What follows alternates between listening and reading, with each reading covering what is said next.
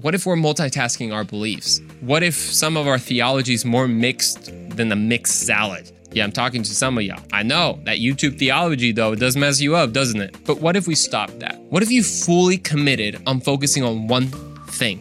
Follow Jesus, obey him. I promise you, you will see results. Some of us are only half committed to Jesus and obeying halfway to his commandments, so we only see half the results and then complain it doesn't work.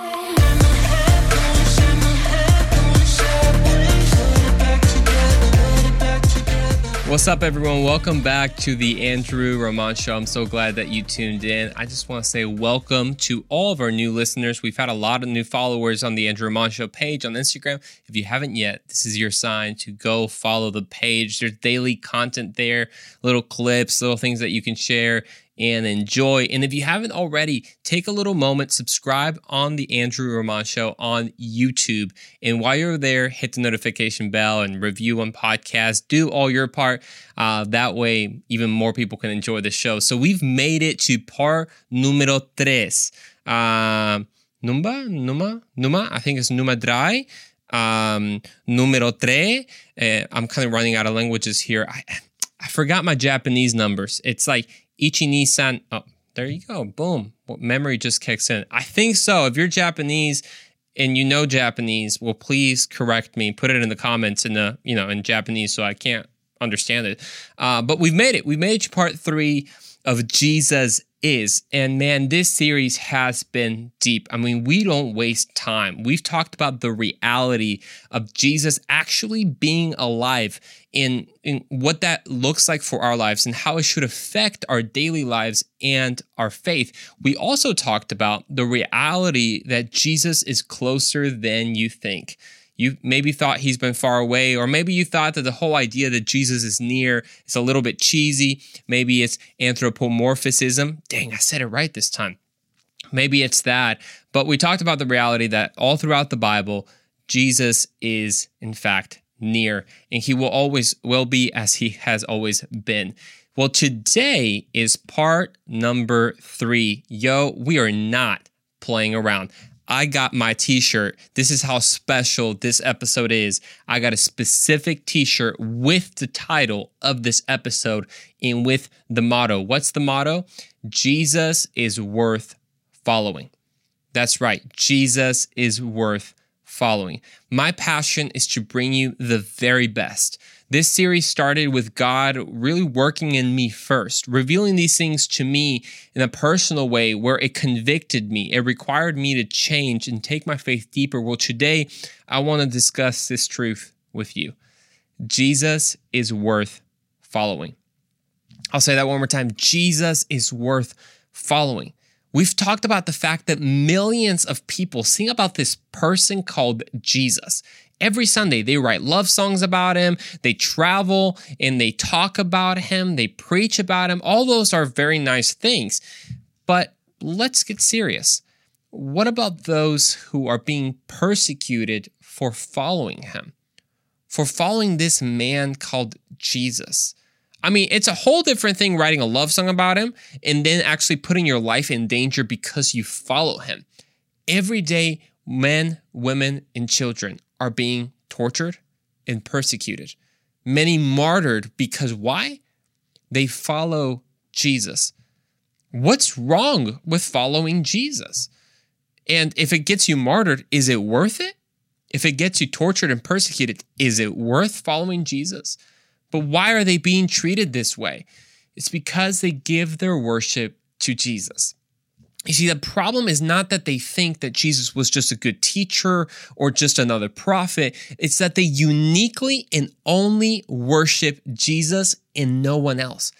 Now that makes the devil mad. You see, the devil doesn't hate people worshiping idols. In fact, he loves that because every idol is Satan's chance to rob God of his due praise. But why does he hate that people worship Jesus? Let me give you a little bit of a history lesson. And, and I love researching this. You see, ancient Rome was a polytheist society. Polytheist meaning they believed in many beings, many deities, very much like the Greeks, very much like the Egyptians, very much like the Mesopotamians. I mean, you tell it all throughout history, basically every every civilization except the Jews have believed in just so many deities. Everyone worshipped several gods at the same time because there wasn't this only one God who was ultimately above all without any flaws or without any weaknesses. This was similar, like I mentioned, of most ancient civilizations. You see, you have Hathor for the Egyptians or Aphrodite, as you've maybe heard for the Greeks, or Venus for the Romans. If you were a single person, whether an Egyptian, a Roman, or a Greek, you would be praying to this goddess if you were looking for love. And at the same time, you were praying to some other God for protection and another God for, for, for provision and blah, blah, blah, because there was no God that was the one and only. But Jesus claiming to be the one and only God, dethrones every so called God of their place of worship. Because there's only room for one.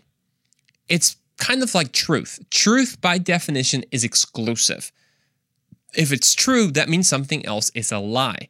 See, we live in a pluralistic society. We live where everything can be true.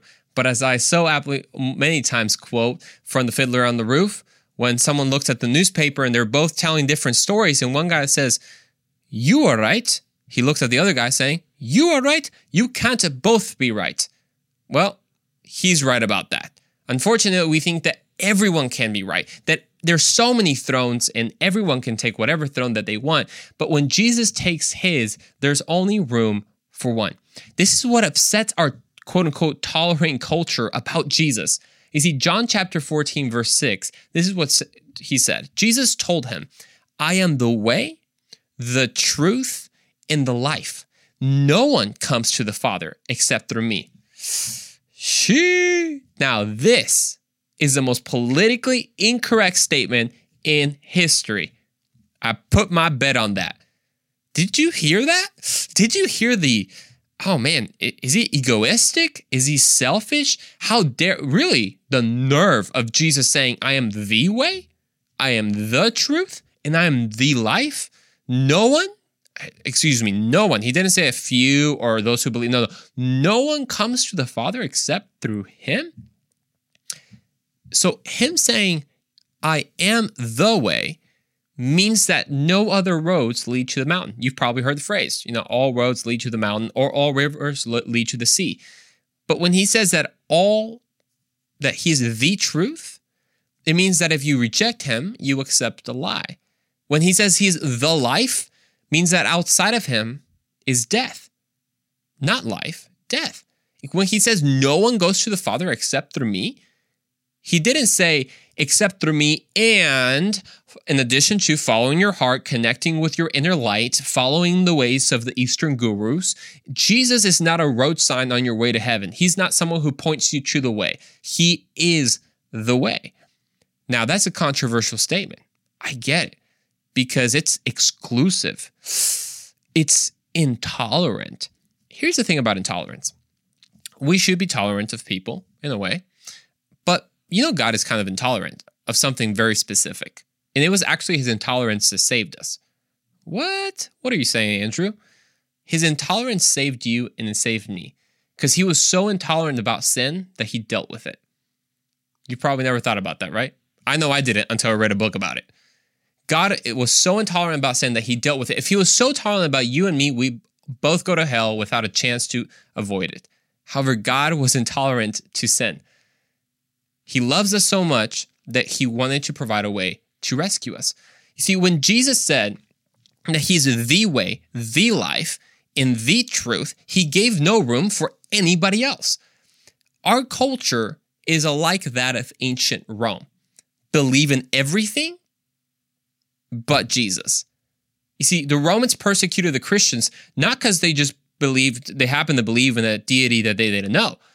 It was that they only believed in this one deity and then said that every other deity was not even a deity and they were false gods.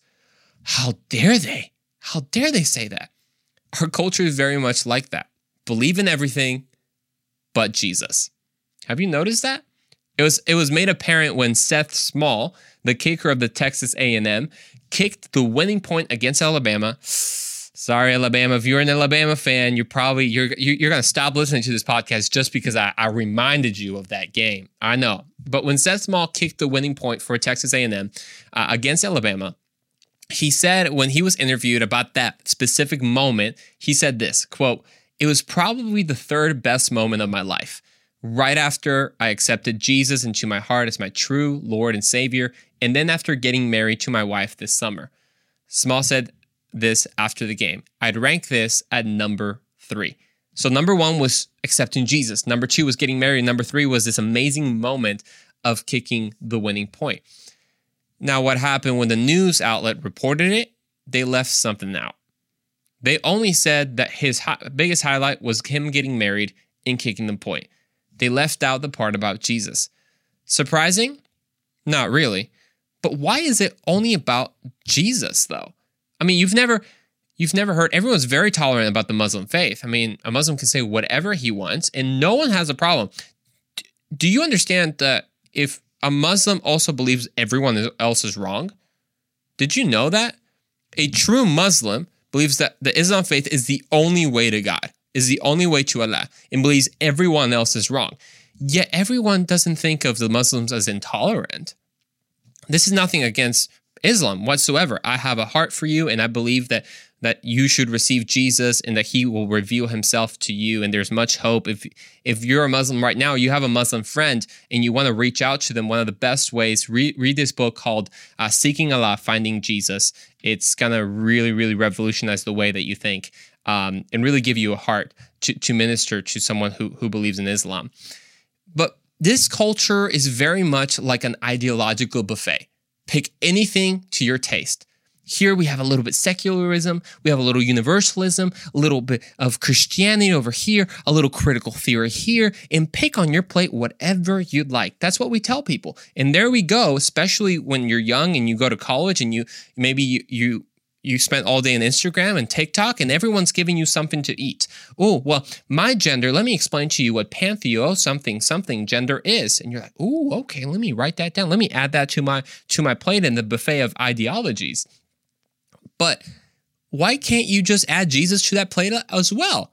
Right? Cuz like Andrew, what's the problem?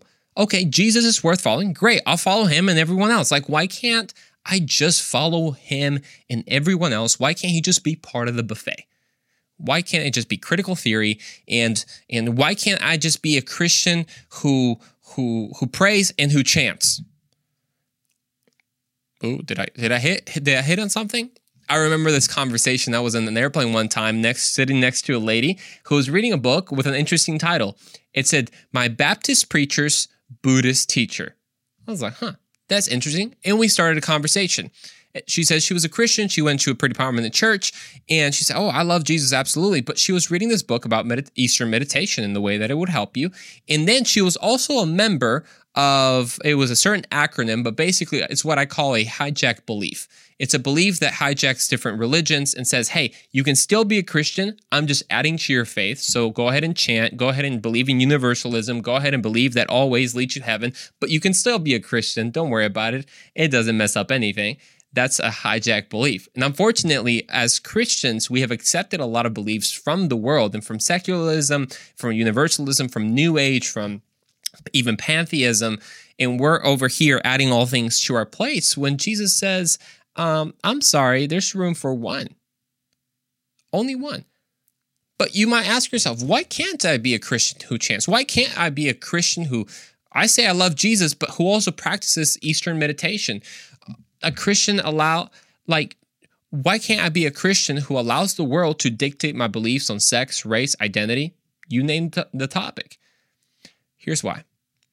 Because saying yes to Jesus is saying no to everyone else. Jesus is not an add on to your life, He is who you build your life on. I'm going to say that again. Jesus is not an add on to your life. He's not just a little thing that you hang around your neck, a little cross to add to your fashion. No, He is who you build your life on. Our relationship to Jesus in the Bible is painted as a marriage. I don't know if you've noticed that. We talk about the bride of Christ a lot, and especially as a dude that's been a little bit hard, right, to understand. You're like, wait a second, I'm a bride?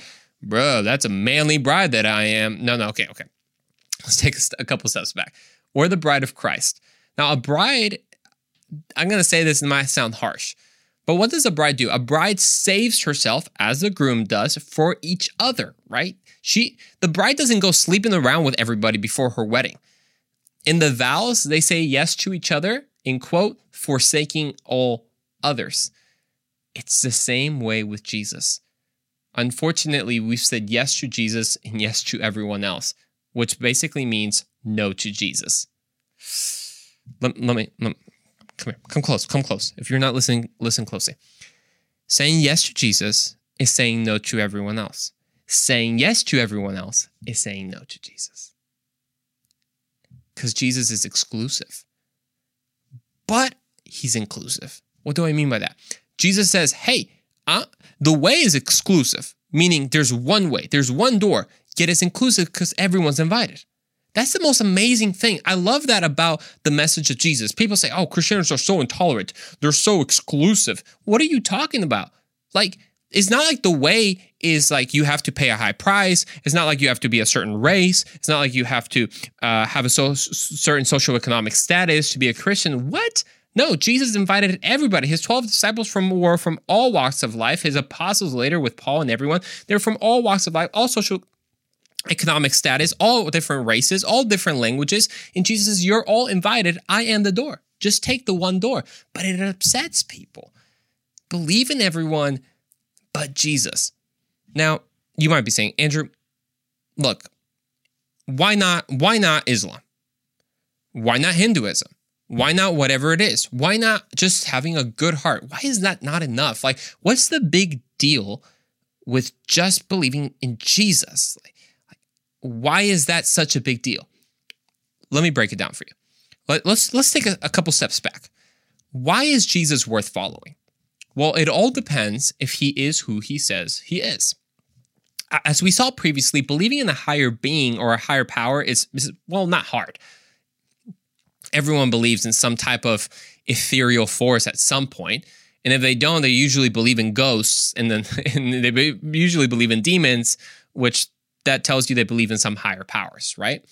Well, that's not hard, especially with all the evidence that we have at the beginning of the universe and the universe needs a cause and blah, blah, blah. We did a whole episode on that, on proving God's existence. Now, then you have to ask yourself okay, let's say, granted, a higher being exists, a higher power. We don't know if he's personal or not, but has this higher power or higher being ever communicated with humans? Maybe he hasn't. Maybe he, as as a deist would believe, maybe he said he created the world, set it on the clock, and just left and drank some coffee. I don't know. Maybe he did that. But ask yourself, has this higher being ever communicated with humans? Many religions say, well, yes. Islam, for example, says that Allah has communicated to his creation through the Quran. And we have the, the one who presented us the Quran was the Prophet Muhammad. Others say that, well, it's not necessarily like a higher personal being, but you do have to look inside you to connect with that higher energy, with that higher power, which you know comes from Hinduism and the Atman and all that liberation um, stuff that we we can t- touch on a different topic. Um, and then they say, well, it all takes more of nothing, right? Just empty your mind and connect. Judaism, uh, for example, believes that God is revealed through the Torah, right? More specifically, the Tanakh. That is the Torah, the Nevi'im, the Ketuvim, which it's the, the book of the prophets, the writings, and in the law, right? The law of Moses, the, four, the first four books of the Bible. And Christianity says yes, and ultimately, as Hebrews 1 2 says, that ultimately he is revealed, God is revealed through his son, Jesus, the very image of God. So it all boils down to Jesus.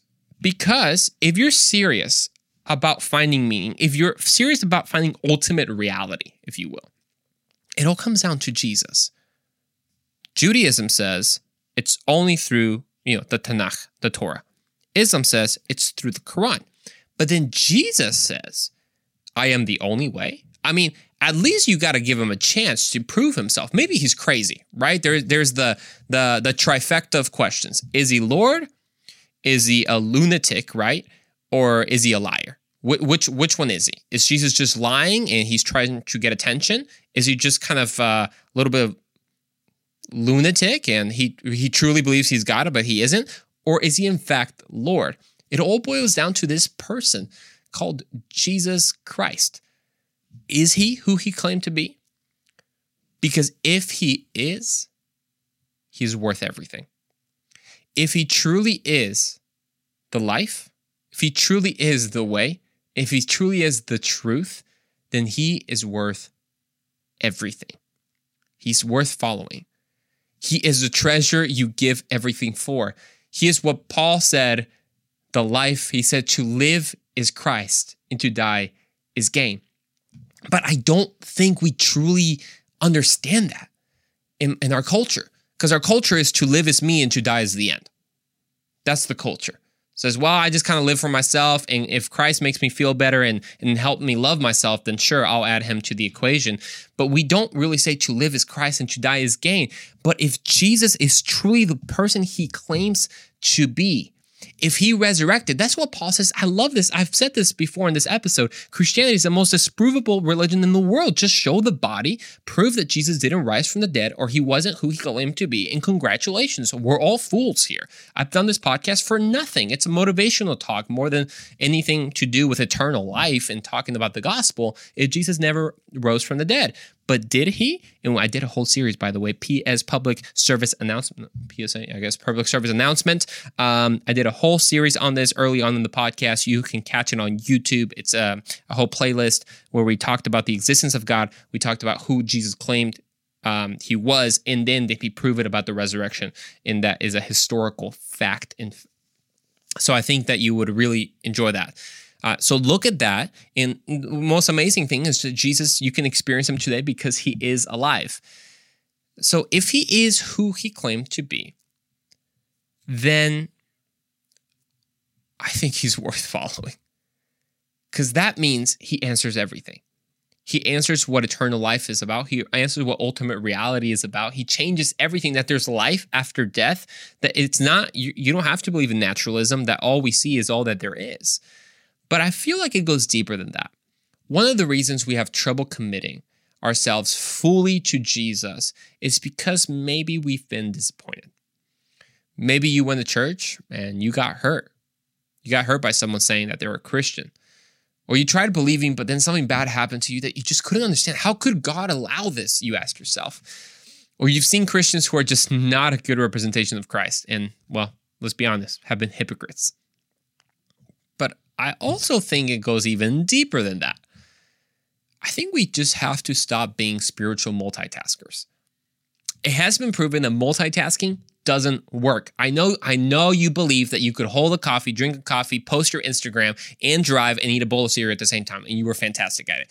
Reality check, you probably are just suckle at, uh, at a lot of things. That's what happens to me when I try to multitask.